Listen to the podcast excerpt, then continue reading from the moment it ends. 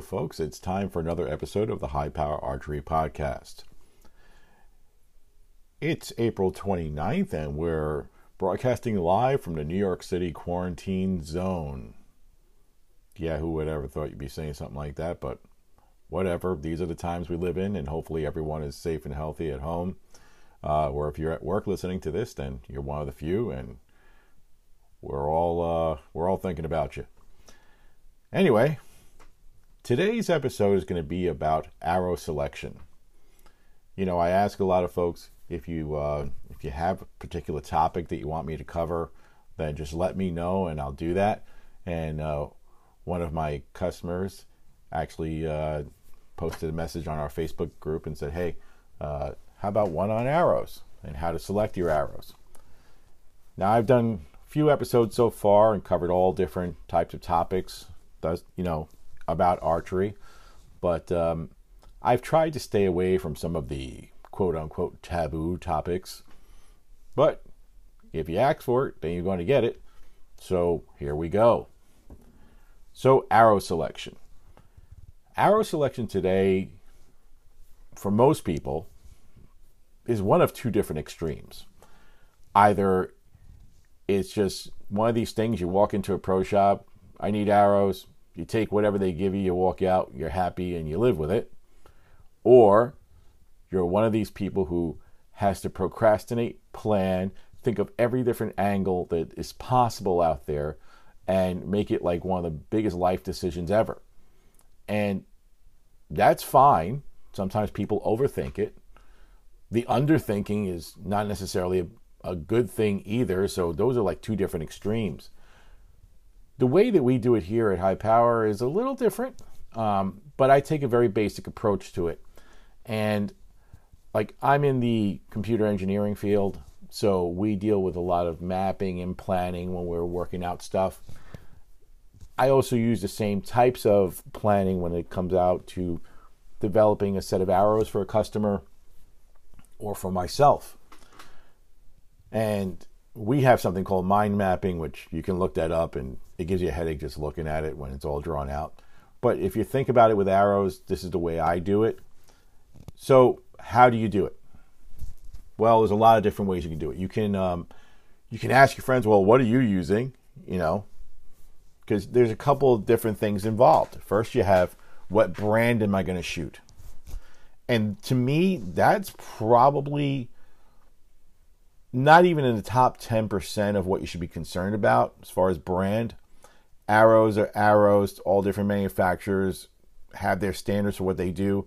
And don't get me wrong, the major manufacturers, and I'm talking about Black Eagle, Easton, Carbon Express, Gold Tip, and the like, they all have their standards. They're not going to sell you junk. They have different levels, of course, from your entry level, you know, knock around type of arrow that that's just used for a beginner or someone who doesn't care if they lose them because it's not a big investment, and they have all the way up to the Pro Series arrows, which for a dozen arrows could wind up costing you a few hundred dollars. So I wouldn't be too concerned about that, but I do want to draw a line somewhere. There are arrows that you're going to see that are sold on Amazon and other places like eBay that have names and manufacturers no one's ever heard of before. Chinese manufacturers, places, you know, arrows manufactured in weird places. They're all basically generically mass produced. Um, no attention to detail or quality. You know, these guys, they go, they order some stuff out of China, and they're made from one big factory who just comes out and spits out whatever you want.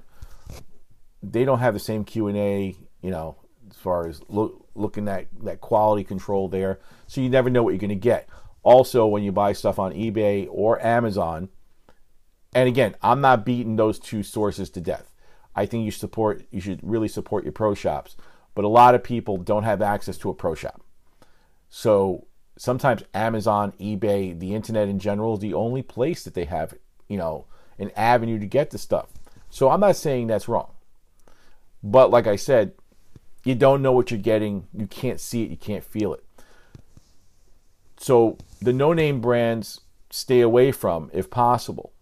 I know it may be tempting to see something that is so cheap and so inexpensive. Look, I might as well get this. I mean, a dozen arrows I got for 40 bucks.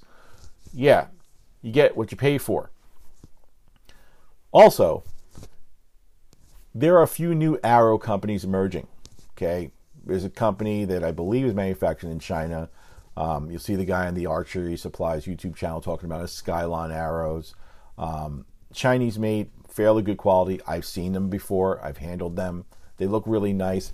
But again, they're not sold widely here. So when I sell something to a customer, I want to make sure it's something that we can get. You know, we don't want to get a one off where you buy it and then he, he says, Oh, these are great. I need to get another dozen. And I'm like, Well, I can't. Because then you have to start your whole tune process again, your whole development process again.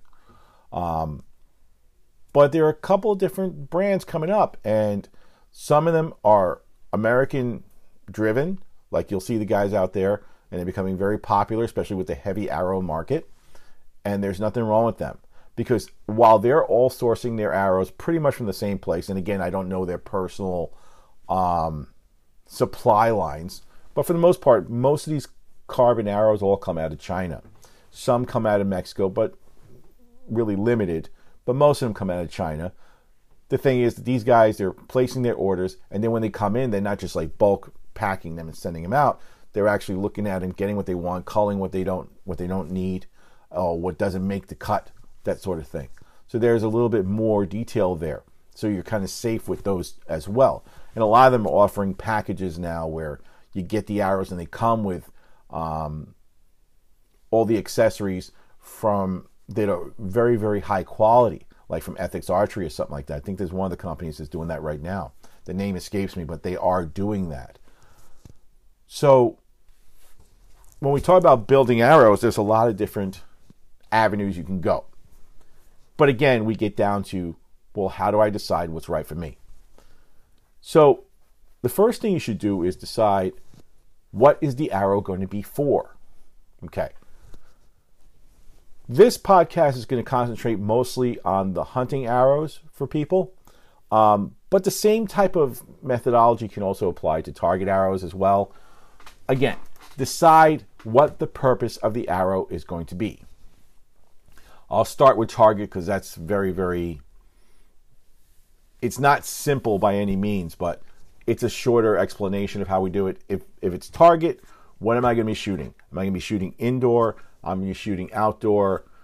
I'm going to be shooting field. Each one of those disciplines calls for a different type of arrow. If I'm shooting 3D, I don't want something super super thin, you know, a, a very small profile because I'm trying to break lines. So I want a little bit thicker profile. If I'm shooting field, I want something thin and not necessarily light, but but a medium weight that's going to get that flight for long distances, like 90 yards, but it's not going to be so light that's going to fly away with the wind. Um, if I'm shooting indoor, basically I'm shooting fat fat arrows that can go a short distance, 20 yards, and I really want to cut lines. So I'm looking for a thick, heavy arrow that's going to be controlled going down range. So you can use that to gauge what you're doing. Same thing kind of applies to hunting.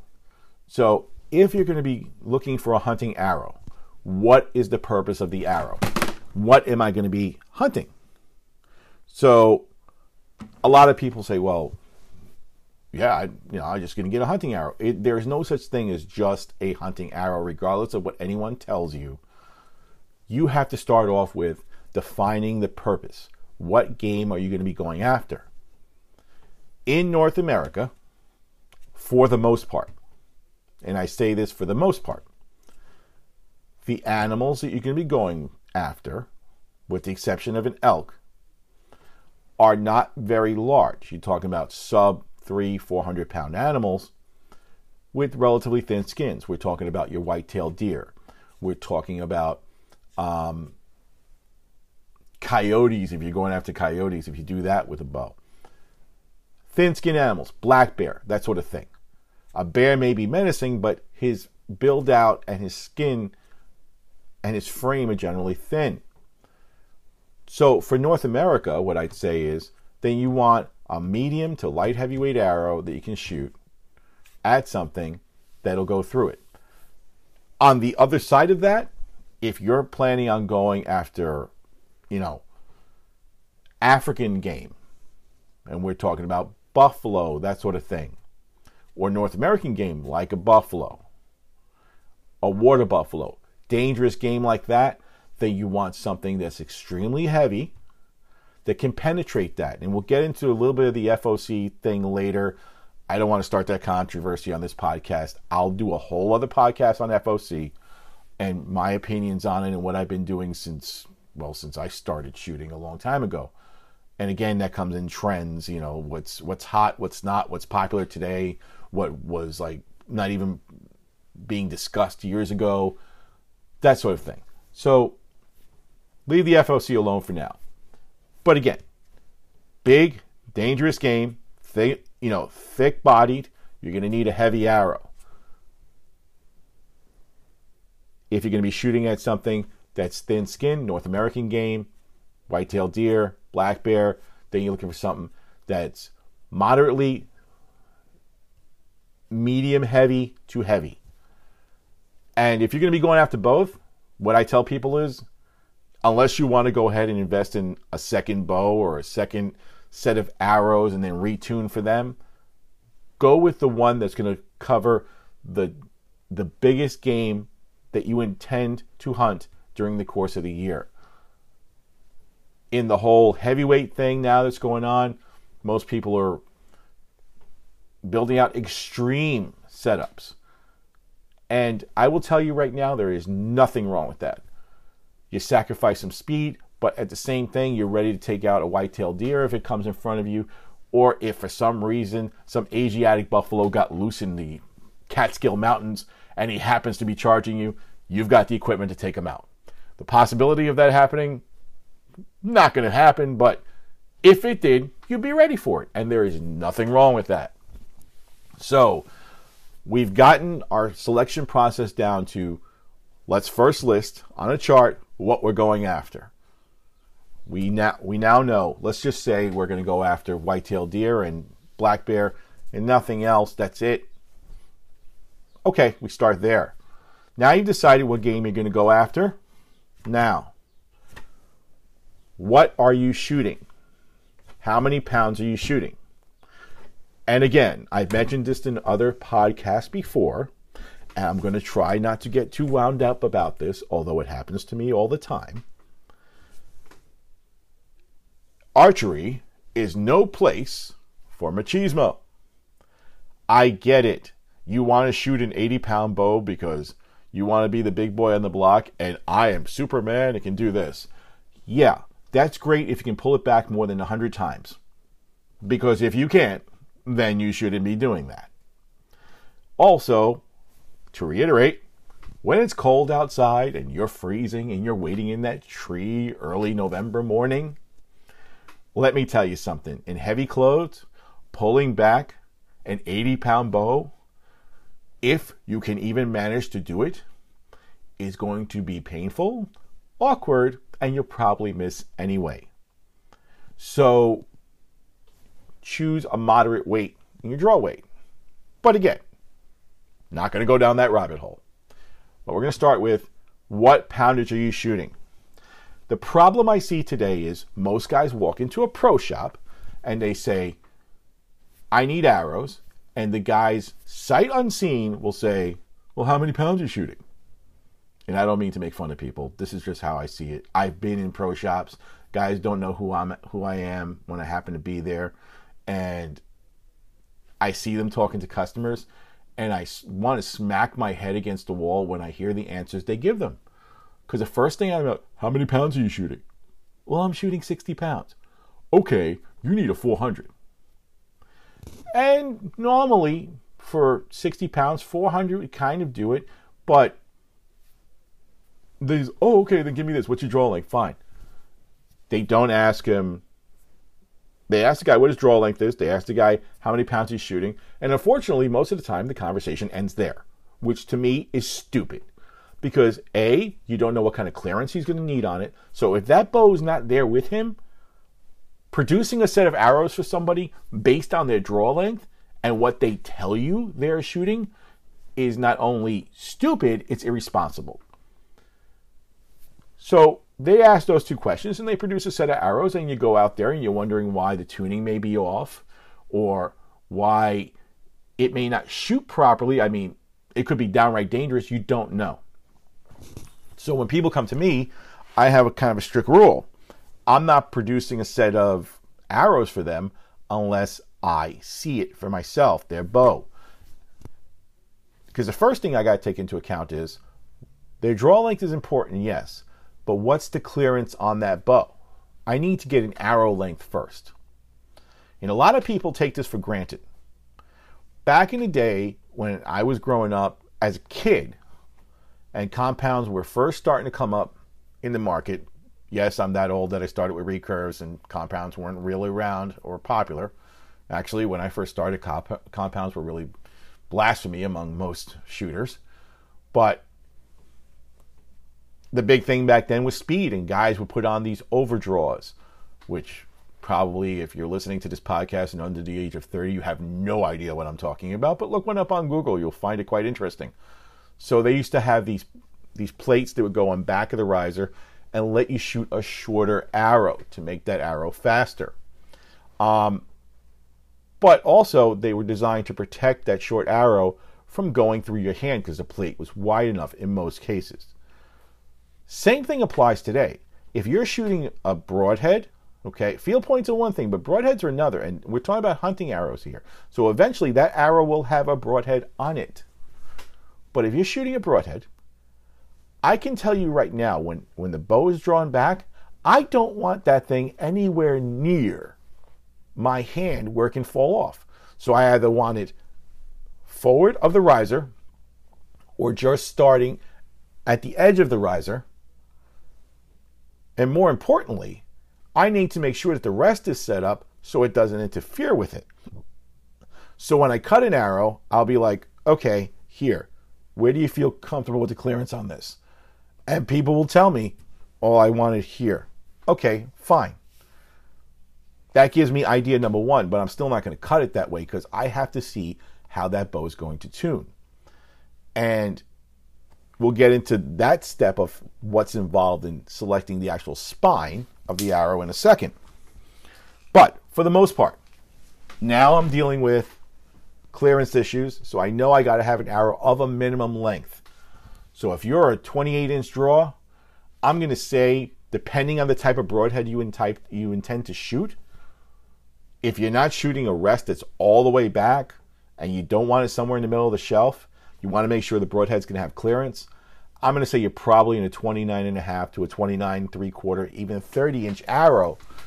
And if you're a beginner and you're inexperienced, it had better be a little bit longer because if it's not, you're going to run the possibility of hurting yourself.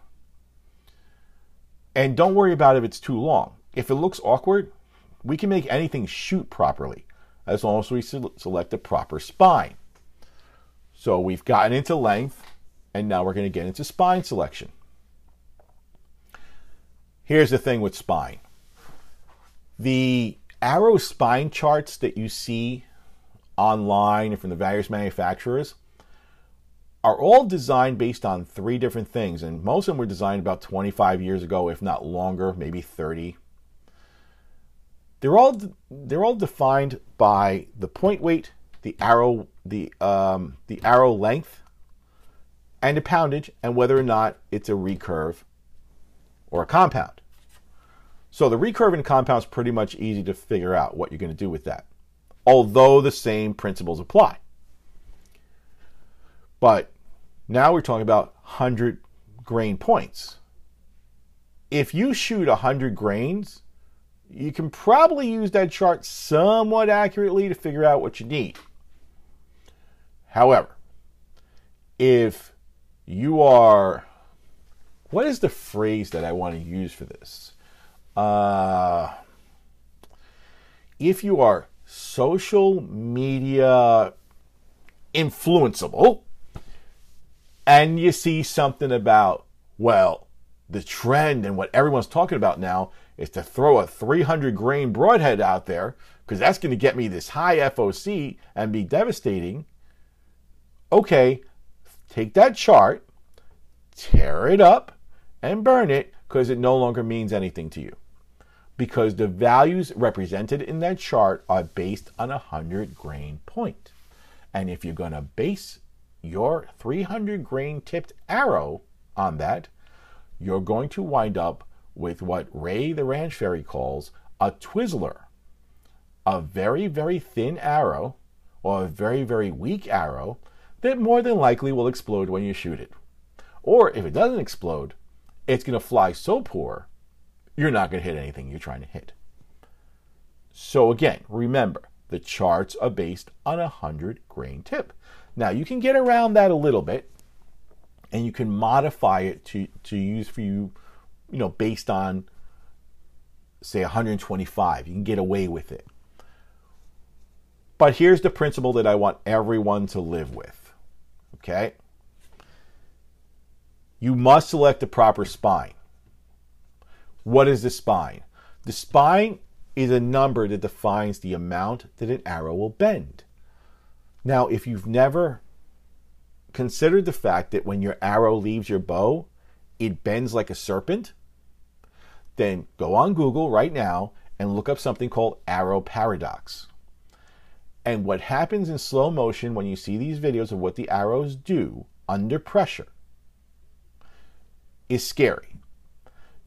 It gets more scary when you try to put a very light arrow, a light spined arrow, on to a heavier draw bow because that pressure could be extreme and result in a malfunction and a break. And if it happens at launch and that break happens to happen right above your arm, you're going to wind up with an arrow through your hand or your arm, or even worse, a blown up bow with pieces in your eye, that sort of thing. It's going to be catastrophic disaster. That's why they created the charts in the first place as a guideline. But again, like I said, based on 100 grains, you put something heavier on the end and you throw all that out. Okay? So, first, arrow length and poundage has to be identified. Second, you have to know what spine. And how do we select the best spine? Well, this is what I say. Generally, like I was said, when people, like I was saying before, when people walk into a shop, they're going to say, I'm shooting 60 pounds. Oh, you need a 400 arrow. Okay, without knowing the length. That can get you away with most, most circumstances. If you're like a 27, 20 inch draw, you'd probably be safe doing something like that. But I always say select at least one or two spines heavier than what you need. Now, I'm going to say this. Please pay attention to it because I don't want anyone telling me, "Oh, I went and did what you said and selected the heavier spine, but it you know, the arrow broke on me." Here's the deal. Most manufacturers, Black Eagle, Easton, hold to the spines that make sense as far as they, they have like a uniform numbers that they use. Like their 400 is a 400 in Easton, 400 is a 400 in Black Eagle.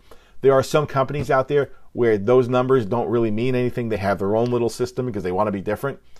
Look at their spine charts that they have to determine where their numbers lie and what their codes mean. Because I've seen some weird things out there. I'm like, why are you shooting a 350 when you're shooting, you know, only 40 pounds? And it's because the 350 in that particular manufacturer happens to represent a much weaker spine than we would think a 350 does in anybody else's. So as an example, if I had a customer coming to me shooting 65 pounds, shooting a 29 inch arrow, then I'm going to say the chart is going to tell me a 350 to a 400 spine is going to be appropriate for them. I'm going to say drop it down to a 300. You always want to go with the heavier spine. Here's why. If you go with a heavier spine, and it turns about turns out to be too heavy for for the tune, you can always increase point weight. And that will fix that. If you go with too weak a spine, the only thing I can do is shorten the arrow to make the arrow stiffer. The longer the arrow it is, the weaker it is, the shorter, the stiffer. What happens is I can cut it down. But remember what I said you have to have a certain amount of clearance. I can only cut that arrow down so far. So, again, go with the heavier spine. I usually go a spine or two heavier than what would normally be called for based on a 100 grain or 125 grain uh, head. If you're one of these people who wants to shoot 250, 300 up front, go three spines heavier than you might need. So if you're telling me you're shooting 65, 70 pounds with a 30 inch arrow and you want to shoot a 250 head up there, I'm going to say you probably need a 200 or 250 spine. Because the other thing you have to take into consideration with all this is components. Components at the end of the arrow add weight. So if you have a 100 grain insert on a 250 grain head, you don't have 250 grains up front. You have 350 grains up front. Again, you have to calculate all that. So, yeah, I bet I'm confusing a lot of people, but I'm trying not to. Again, it's a very messy sort of thing. That's why it should be, you know, you should consult with someone who knows how to build an arrow for this. So you've decided I'm shooting, say, 65 pounds. I have a 30 inch arrow. I'm going to go with a 300 spine. Fine. Okay. And we know that the total weight of my components I'm going to stick in there on a 125 grain head. I know how much I'm going to have up front, and I know this is going to work. Fine, no problem. Remember when I said, depending on what you're going to be hunting, okay, how you're going to be doing it, you want to have the appropriately matched arrow. Well, appropriately matched means that you have enough kinetic energy behind you um, in order to get the job done. So, everything today, and it's starting to, you know, to go back the other way. Again, it's trends. Seems to be about speed. Speed, speed, speed. I want the fastest hour on the planet. Okay. In another podcast, I covered a little bit on this. I'm briefly going to go over it again for those of you who get bored through this because you've heard it before. Sorry, there are other people listening to it who probably have not. So, for their benefit, I'm going to do it anyway. The saying, speed kills, is appropriate. Speed kills. It kills your performance and it kills your accuracy. I don't care what anyone says. If you're going to shoot a very light arrow at game, with no weight behind it, I don't care if you're shooting 70 pounds. That arrow will not have the same knockdown power and penetration power as a heavier arrow traveling 30 feet per second slower. Also, when you buy a bow out there, and I have a few customers who everything is speed, and again, that's not their fault. It's a product of of advertising and media and that sort of thing. But they're like, well, I want to buy this bow because it's 340 feet a second. Okay. You do realize that that's not 340 feet a second that you're going to shoot out of that bow unless you're shooting a 300 grain arrow at 30 inches. The more, put it this way, the, the more the arrow weighs, the lower the speed's going to go.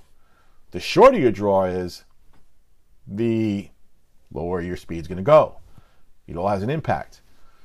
So then they sometimes I hear, well, I got a 340 uh, foot a second bow, and I'm not getting 340 feet a second. Like, well, you know, what are you shooting? I'm shooting 55 pounds. And what's your draw length? 27. Yeah, you're lucky if you're getting 242 out of that thing. Again, it's all based on numbers that are set to provide an industry standard, but by no means does that mean that what you're going to get out of it is that. So again, a light arrow will not penetrate as well.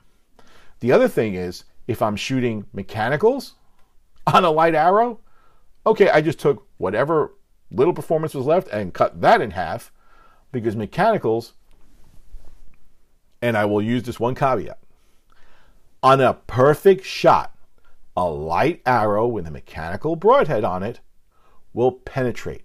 What do I mean by perfect? The animal is angled exactly proper and perfectly for you to get a shot through a rib cage. It's going to penetrate soft tissue. It's not going to encounter any obstructions, and it's going to go through and it's going to hit its mark and do the job. Take into account now the animal is alert, the animal is constantly moving, the animal has rib cage. If the animal's an elk, he's got thick rib cage. Uh, he's also got shoulders, that sort of thing. And it's not a perfect shot. The percentage that you have of making that successful, and you'll still see guys on online all the time Oh, well, I shot it with a mechanical broadhead. I shot this elk with a mechanical. Okay, you sh- you got lucky on a shot. Or what they didn't tell you was, I shot this thing with a mechanical. Here I go. Side note: It took me five miles to track it. Two days later, we got it, and it was hell on earth. Well, that's what you buy into in mechanicals sometimes and they they're not going to tell you that, and they're not going to show you that. And then some people tell tell me, well, if I happen to make a, ma- a bad shot, a mechanical will take care of uh, take care of the animal and be able to give me that extra edge because it's a wider cutting, and if I hit in the guts or something like that, then I got a better chance of recovering the animal. If you're a gut shooter and that's what you do, or you happen to rely on that, it's quite possible that that will give you an extra edge. Here's the problem with that, though. A, you're relying on a bad shot that can happen. B, you still might not get the penetration you're looking for. And C, you may never find that animal. So that's not something to count on, nor that I would invest any kind of real confidence in. So I side towards the heavier setup. Not extreme, but heavier. So some guys are shooting a you know 375 grain, 410 grain arrow, and then they even with a with a fixed blade on it, and they wonder why they don't get any penetration. Well, you encountered something, the broadhead probably failed, or the angle was no good, or you hit bone. Now, if you take a heavy arrow, put it in the same situation with a reliable broadhead, and again, that's a component issue, it will probably penetrate right through and not have that problem because you have that force coming through. And the best way to, I guess, equate this would be which are you scared of more? You standing 10 feet away from me, and with all my force and might, I throw and hit you with a ping pong ball or I throw and I hit you with a golf ball. No, I didn't use the baseball reference because that just doesn't make any sense. But ping pong balls and golf balls are pretty much the same size. Which one are you going to be more scared of? Which one's going to do more devastating impact to you? The heavier of the two, which is the golf ball. I'll leave that at that. But I'm just going to say that takes into, you know, it's got to have some weight in there when you're deciding which arrow to get. That's why I say go with the heavier side of things. Now that I've done that, so now we've decided what we're shooting. I picked out a spine. Again, arrow, spine. I picked out a spine. I know what length I'm going to shoot because I want to get clearance. And again, the weight of everything at the end, don't worry about it. Not yet, anyway. So I picked out a spine picked out a length. Now, and I know what head I'm going to be shooting on there, what the weight of the head's going to be, because again, that's got to be in your formula. But we're still picking out arrows here. So now, should I go with a a slim profile or a, micro diameter shaft or a regular size shaft like a 204 or something like that? That I will tell you is completely up to you. But what I will tell you is the sometimes the larger diameter of the shaft, the more brittle it is. So you have to make sure that you've bought a shaft that is appropriate for what you're trying to do.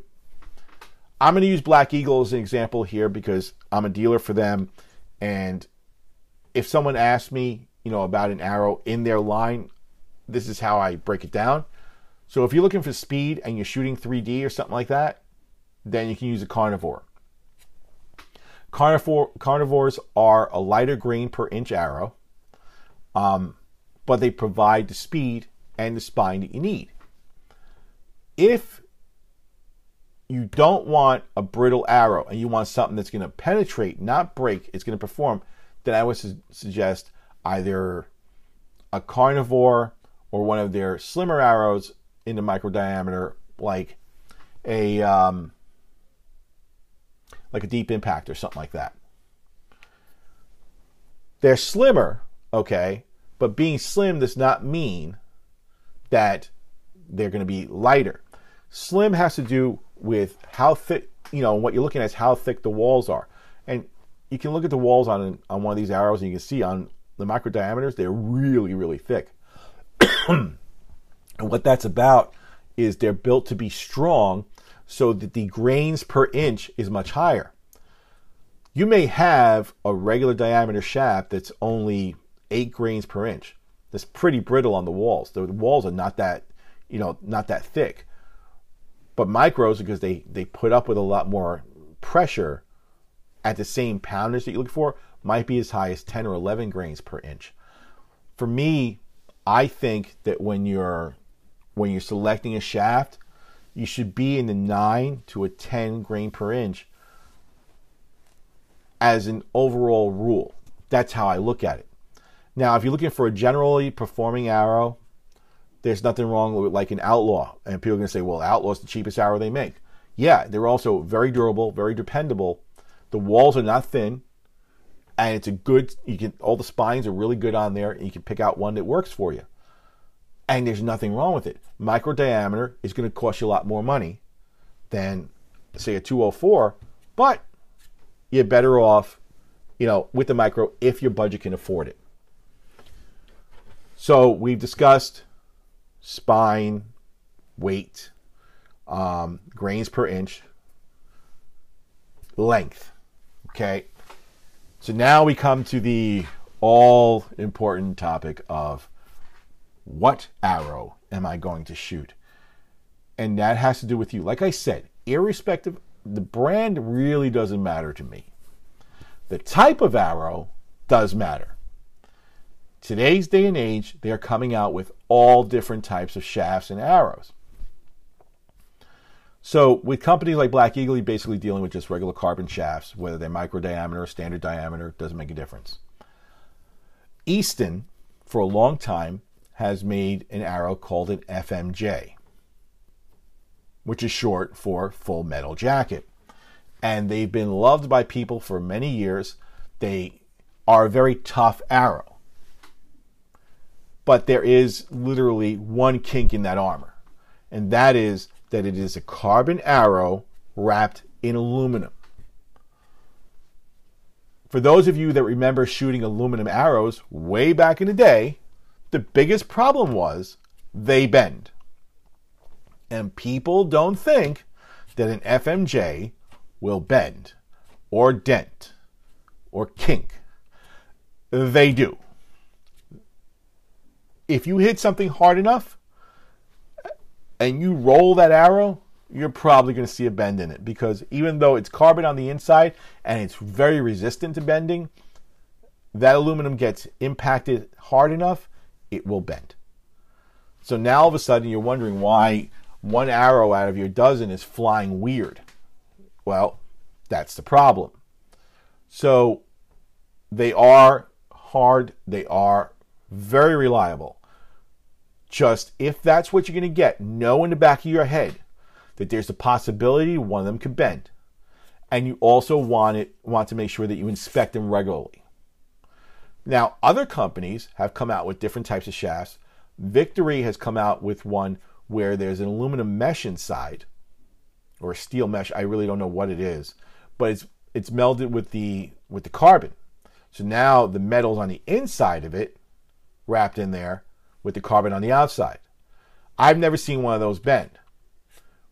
But at the same time, you'd have to see what it's going to do. In the, they haven't been around all that long. So, what their long term effects and performance, I cannot honestly tell you because I don't shoot them. I can tell you that I've seen one or two of them get destroyed before at the range. Any arrow can get destroyed. But again, you're talking a lot more money for something because it's a different technology. So the brand that you pick, just make sure that A, it fits in your budget. Okay. Because going back to a podcast I had on archery supplies and equipment, you should only be shooting that which you can comfortably afford. Because there's no sense in, and I use the analogy of a, of a race car, there's no sense of getting the the biggest, baddest race car you can get and throwing a lawnmower engine in it. Same way you spent fifteen hundred dollars on your bow and you put a set of five dollar arrows on there. It doesn't work. But if you go mid mid, you know, and you get something that's a moderately priced arrow, if that's all you can afford, then get something that's still going to perform the best for you. So, when selecting your arrows, know what your budget limit is going to be. If you know that I can only spend $100 on a dozen arrows, then I'm not going to be looking at something like a Victory Extortion and I'm not going to be looking at something like a Black Eagle X Impact. I'm going to be sticking in the middle. I'm going to be looking for a, a thick wall on the shaft so it's durable. And I'm going to be looking for a material that works. Now, back in the day, we shot aluminums. Okay. I was a kid. I didn't shoot my first carbons until I was like, oh, damn. I don't know. Maybe late 20s, early 30s. That's when carbon started to become, you know, more accessible, a little bit more popular. Until then, I was shooting aluminums. So people like, well, I I don't want to shoot a heavy, heavy arrow because it's too slow. Guess what? I found one of my arrows while I was renovating my shop over here, and it was one of my one of my carbon arrows, one of my aluminum arrows. I'm sorry, from I'm going to say 1991, and I weighed that thing. It weighed 612 grains. My arrows that I shoot now the builds that I happen to do, it's just my personal preference of how I shoot and what I build. My arrows weigh six and a quarter at the minimum. So people say, well, I don't want to shoot such a heavy arrow. We've been doing it since back in the day. It's only when people got wrapped up in the speed that all of a sudden it became, you know, out of fashion to do something like that. So select the brand that you want. It should be accessible to you. It should be within your budget. Select the shaft diameter that works for you. You want something that's got a relatively thick wall. The grains per inch between 9 and 10 if you can get it. I mean? It's got to be a good, reliable arrow. Otherwise, you're going to wind up hitting and breaking something.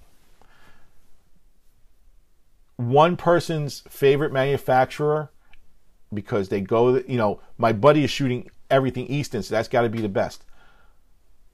Well, guess what? Somebody else's buddy is shooting victory and they're going to think it's the best. Again, you go on Facebook, a thousand different opinions when you ask one question. So look for yourself, decide on your budget what's going to work for you, decide what I'm going to be doing with that arrow. So all that's got to come together. You decided on whether I'm going to be shooting a, you know, a hybrid sort of shaft that's got a meld of say aluminum and carbon or purely carbon shaft. If I'm going to shoot a standard diameter, I'm going to shoot a, a micro diameter. You got to know those things, but it all comes down to what the. It starts with the purpose and goes from there. Purpose, length, draw weight, spine. Now you've decided all of that. You've got your arrow. So people buy pre-boxed arrows. And there is nothing wrong with that because I shoot some pre-boxed arrows. I'll build my own arrows. You can build shafts, whatever. I'm going to say this about pre-boxed arrows though. They're already pre-fletched, which if you don't know how to fletch, you can learn on like old arrows, that sort of thing. Just get yourself a fletching jig. Um, I like the AAE jig. It's probably the simplest one because there's like no moving parts to it. Just go on there, clamp it on, and it's repeatable. Um, I've been using that for ages. There's a Bitzenberger jig. It takes a little bit more know-how, a little learning. It's a little bit of a learning curve to do that. There's all types of jigs. learn how to fletch. Leave it at that. But if you can't, or you don't have the time, then you're going to buy pre fletched arrows. They come in nice, pretty packages, and basically, once they're cut, the inserts are put in, they're ready to roll. Eh, here's the thing with that if you're going to do that and the person who's cutting your arrows knows what they're doing, they can set you up and make it reliable because they're doing it. Even if you come to me and buy a box of arrows, it is still a build to me. Why is it a build? I selected the brand, I've selected the arrow spine, the, the length. Do I just cut them, put it in an insert, and let it go out the door? No. Why? Okay. Depending on what you're going to be doing, the weight you're going to be putting on that thing, I may need to put a heavier insert in there to give you the proper flight that you need, again, in the tuning. I'm going to shoot that thing through my shooting machine over here on your bow, starting out with a much longer length than what we would normally do to see what gets the best tune out of it based on the head that you want to shoot. And if I can't get it to shoot like that right off the bat, then we'll go to a heavier head and do that to if it's too too stiff. If it's too too weak of a spine because you told me it was a 65 and I checked it out, but for some reason the bow doesn't like you know the, the bow is too too rough of a draw cycle again draw cycle has to do with that something like that too the dynamic spine of what it's actually doing the force it's doing um, then i may have to use a heavier head to break that spine down and we'll base it on that again so it's not like a simple recipe well the chart says do this cut it to this and it's going to work almost never works but if the person who's building your arrow is responsible they're going to do all that. They're going to check it out for you. But just looking at the arrow, there's a couple of things you got you got to be aware of. One, the components. This is not by any means meant to say anything bad about arrow manufacturers, but basically when they make their arrows, they they get standard components for it, which are not always the greatest. They include them, and that's what your arrows are assembled with. If you're getting an arrow um, that requires an outsert, for example, those outserts could be made, the ones that come with them can be made of a very thin aluminum, which is not all that strong. The quality of the components is just as important as the quality of the arrow. So if I see that I need to get an outsert for an arrow and the customer has the budget to get something better, I'm going to get something like Ethics Archery's components for it. Or let's just say in the case of Black Eagle, they come with outserts already for the for the boxed arrows. If at all possible and the customer can afford the $40 or whatever it is for the dozen, I'm going to say get the component system that's in a stainless steel or something like that outsert if it if it calls for an outsert. Get the component system on there and it's called a focus system with them, and what it does, it's they come in either aluminum or stainless steel. Again, I'm gonna I'm gonna probably go with the stainless steel, which adds a little bit more weight, and I'm gonna say get this because now all of a sudden I can change how that broadhead is oriented on the arrow without having to unglue and twist and do everything again. Because there's a little screw you go in there, you undo the screw, you can actually twist the components, and that focus system has what they call a center pin that goes inside the arrow that holds the whole thing together. Again, you're building an arrow for a purpose. You want that arrow to perform, you want it to be strong. When dealing with outserts, you have very little that actually goes inside the shaft. Usually they ride about a quarter of an inch or three quarters of an inch on the outside, and that's it. Well, that's a breaking point on a lot of shafts. So when they hit and have a serious impact, doesn't mean it's going to happen every time, but if you hit something, you might encounter an issue. So they've come out with these systems with center pins that go in there, and then the component straps onto that and it gives extra weight to the arrow. It also gives extra stability. Valkyrie arrows, Valkyrie, they think they have their own line of arrows that they make for it or they make components for. They also have their broadhead line that has a center pin system for the components. It makes it super strong. So again, like I said, whether you're hunting the African game or you're or you're hunting North American game, you should make sure that that arrow is going to have every possibility, give it every chance possible to penetrate and do its job. So I want to make it tough. That being said, if I can't afford it, I can't afford it. There are other ways to get around it, but if I can, I'm going to get the best components components available. Now, if a customer cannot afford that, that does not mean that they should just, you know, press their luck, go with God, let's see what happens. No. By selecting a heavier arrow, I'm giving them the best chance to get through there, even if they use the weakest components. They just will. If you're using a quality broadhead and use a standard component on there, you'll probably still penetrate because based on the heavy weight coming through, it's going to do the job for you. It's just that I like to go a little bit overkill with some stuff and give you even more of an opportunity. Again, when it comes to hunting, and this is the thing, it's this is all about arrow selection and that sort of thing.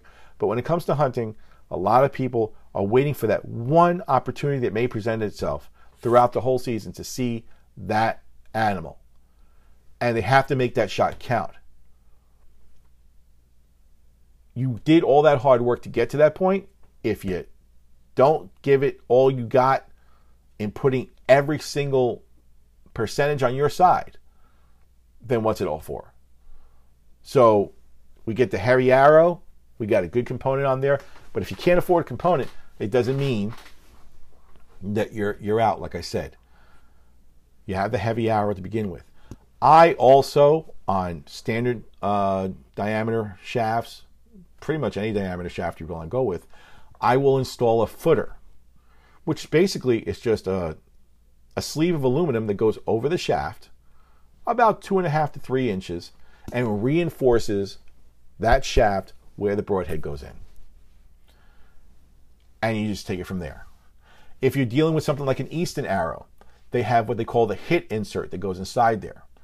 A lot of people don't like them because they've run into some issues with them where the insert will slide and they're kind of hard to put in without the special tool. All kinds of issues can come up. They have other insert systems that work for them made by Ethics and other companies.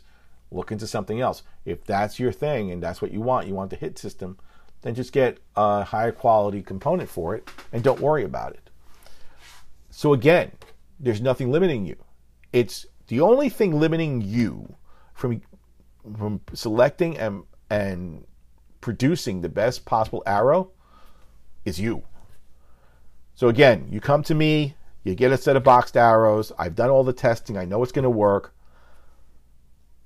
When we're building that arrow, you have to make sure that you square off both ends of the arrow. Again, why? It came cut from the fact, you know, it came cut, the guys cut it. Well, arrow saws, when they cut, even though that thing is going at 8,000 RPM, may not make a perfectly straight cut. It also has to do with how you're rolling it into the cutter, that sort of thing. So it should be squared off at both ends. Well, some people say, well, what do you mean both ends? Square off the end that was cut. And at the factory, the other end was cut as well. I mean, they don't just like cut one end and the other side commit commit suicide and jumps off the whole long length. And they're not made in, in 30 inch lengths. They're made in one long tube, which is, I don't know what the length is, but I've seen an Easton factory video and they're like maybe 10 feet long and they just keep cutting them. Um, so you got to square off both sides. Square off the nock end, square off the where, where you're going to go on the inserts or uh, on your outserts. Now you're on a level playing field because you squared both off. And I'll get into an arrow building sort of podcast later on. And that is uh, going to be some of the techniques I use to, to set up an arrow. But like I said, we're getting into arrow selection now. Arrow selection based on what you're calling for. Heavier arrow, you, you know the brand, but again, the brand really doesn't make a difference if you're sticking with purpose and what you're going to be getting. So the fanboy thing, you know, the fandom thing, of, well, my buddies shoot this. That's great. If you want to shoot what your buddies shoot, that's fine. But don't shoot a 400 grain or a 300 grain just because this guy's shooting it on that bow. Every bow likes something different. Every bow reacts to something different. It all comes down to tuning. A professional will be able to tell you what's best if they have the experience with it. So, hopefully, this has been a little bit of a help to some people out there. You know, trying to explain how to select a shaft. You're looking for spine, looking for length, that sort of thing. It's not just, you know, move your finger from here to there on the chart and over across and you figure out what it is.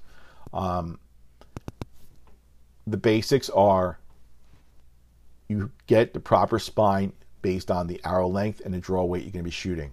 And you should have someone check that draw weight for you to see what you're actually pulling. Base it also on what you're going to be shooting during hunting season. If you're the type of person who, you know, starts off the beginning of the year by lowering your bow draw weight so until you can get your arm into condition and that sort of thing, don't base it on that draw weight. Base it on the draw weight that you're going to be shooting during the hunting season. When it's tuned, it should be it should be tuned appropriately. That's all important because if you don't do it that way, nothing's going to work out right. Tune is everything. Tune is really based on what you put into it and how much work you're willing to do to get it to work for you. It can be frustrating if you don't know what you're doing with it. That's why I suggest going to professionals to do it if you tinker with the tune, then the only thing I'm going to tell you is go heavier than lighter. Because a heavier shaft, even if you make a mistake, is going to be better and not cause a catastrophic failure. But if you do that with a light arrow, and I've seen it, I've seen guys shooting 400 spines with 70 pounds. I've seen them shooting 500 spine with 70 pounds that's detrimental to performance and dangerous. I never want to see anybody get hurt out there. And the other thing is, remember, it's not just you that you're hurting, it's the bow that you're hurting too. Because even if it doesn't blow up on you, that repeated force on the bow. You know, in closing, I'm, I'm going to just put this out there because a lot of people don't realize what goes into this. So this is like a lot of information all at one time. I get it. But when your bow fires an arrow, okay, those limbs hold a tremendous amount of energy. That energy has to be dissipated in the course of the shot. The arrow absorbs all that energy as it is launched out of the bow. What happens is, if the arrow is too light or the spine is too weak, it will not absorb that energy. What happens is the arrow may leave the bow without exploding, yes, but the energy is going to go back into the limbs, which can then damage your bow, the limbs, components, cams. I've seen someone shoot a 400 spine arrow out of an 80 pound bow and completely bend their cams. That happens. Also, for those of you who are into the stealth hunting aspect of things, where you want to be quiet, you want to have the most surprise on the animal possible. Nothing wrong with that. Realize that a light arrow shot out of a very heavy bow is going to make a lot of noise. I don't care how many stabilizers you put on there, you can make it look like like a cellular tower with all the stabilizers coming out all the ends. If the arrow is too light for the bow, the sound of the energy which is dissipating back into the bow is going to make the bow noisy. So you don't need the string silencers, all that not all that jazz is not going to help you. But if the arrow is heavy enough, the energy is being absorbed properly and not coming back into the bow, you're going to have a, a very, very quiet shot. And that has to do everything with selecting the right arrow. In our next podcast, or the one after that, I have to see which one I do it on. I'll get into the arrow builds and fletching. And should you go three fletch, four fletch, six fletch? Yes, I've shot six fletch. Um, should I go with an offset, a helical, right helical, left helical, that sort of thing? So when you come into arrow building, that's a whole other subject on, unto itself. This was all about arrow selection. Hopefully, it's helped you out. Uh, if you have any questions, like I said, just send them to us at highpowerarchery at gmail.com. You can contact us on our website at www.highpowerarchery.com. Uh, just leave us a message. We'll get back to you as soon as we can. And there's all kinds of articles on there that may be of, of help and interest to you. Always uh, be sure to like and subscribe to our podcast. So you can stay up to date with us. So that's all for now, folks. Until the next time, stay safe and shoot straight.